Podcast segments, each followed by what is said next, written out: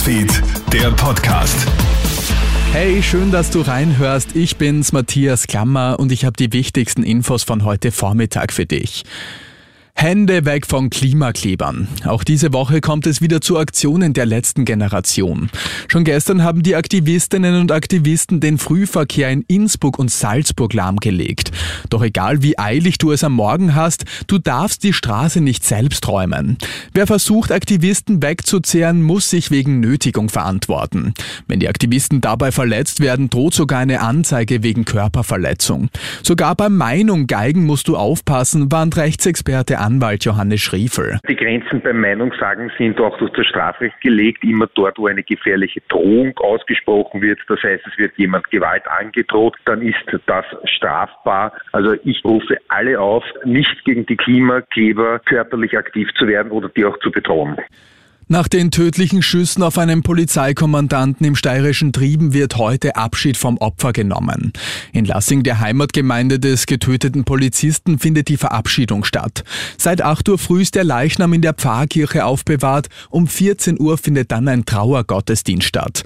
In der Gemeinde rechnet man heute mit einem enormen Andrang, so Lassings Bürgermeister Engelbert Schaunitzer. Der ganze Polizeiapparat wird da erscheinen da nicht und das mit der Polizeimusik und eigentlich sehr viele, wie soll ich sagen, vom Minister angefangen bis zum Landeshauptmann, kommen daher und da die Medien, glaube ich, werden vertreten sein und da die Bevölkerung nicht wird vertreten sein. Passagiere, die heute einen Flug mit Austrian Airlines gebucht haben, müssen mit Verspätungen, Umbuchungen oder Flugausfällen rechnen. Eine Betriebsversammlung des Bordpersonals wird nämlich den Flugbetrieb voraussichtlich stören. Davon werden nach aktuellem Stand 34 Flüge und rund 1700 Passagiere betroffen sein. In Krisenländern ist die Zahl akut mangelernährter junger Frauen in den vergangenen Jahren stark gestiegen. Das geht aus einem Bericht des Kinderhilfswerk UNICEF hervor. Demnach sind in den zwölf Ländern, die weltweit am stärksten von der globalen Nahrungsmittel- und Ernährungskrise betroffen sind, 6,9 Millionen Frauen und Mädchen im Jugendalter akut mangelernährt. Im Vergleich 2022 waren es um 1,4 Millionen weniger. Und Haftstrafe wegen Weindiebstahl. In Spanien hat ein Duo 45 wertvolle Weinflaschen aus dem Keller eines Luxushotels gestohlen. Das Paar ist nun zu einer viereinhalbjährigen Haftstrafe verurteilt worden.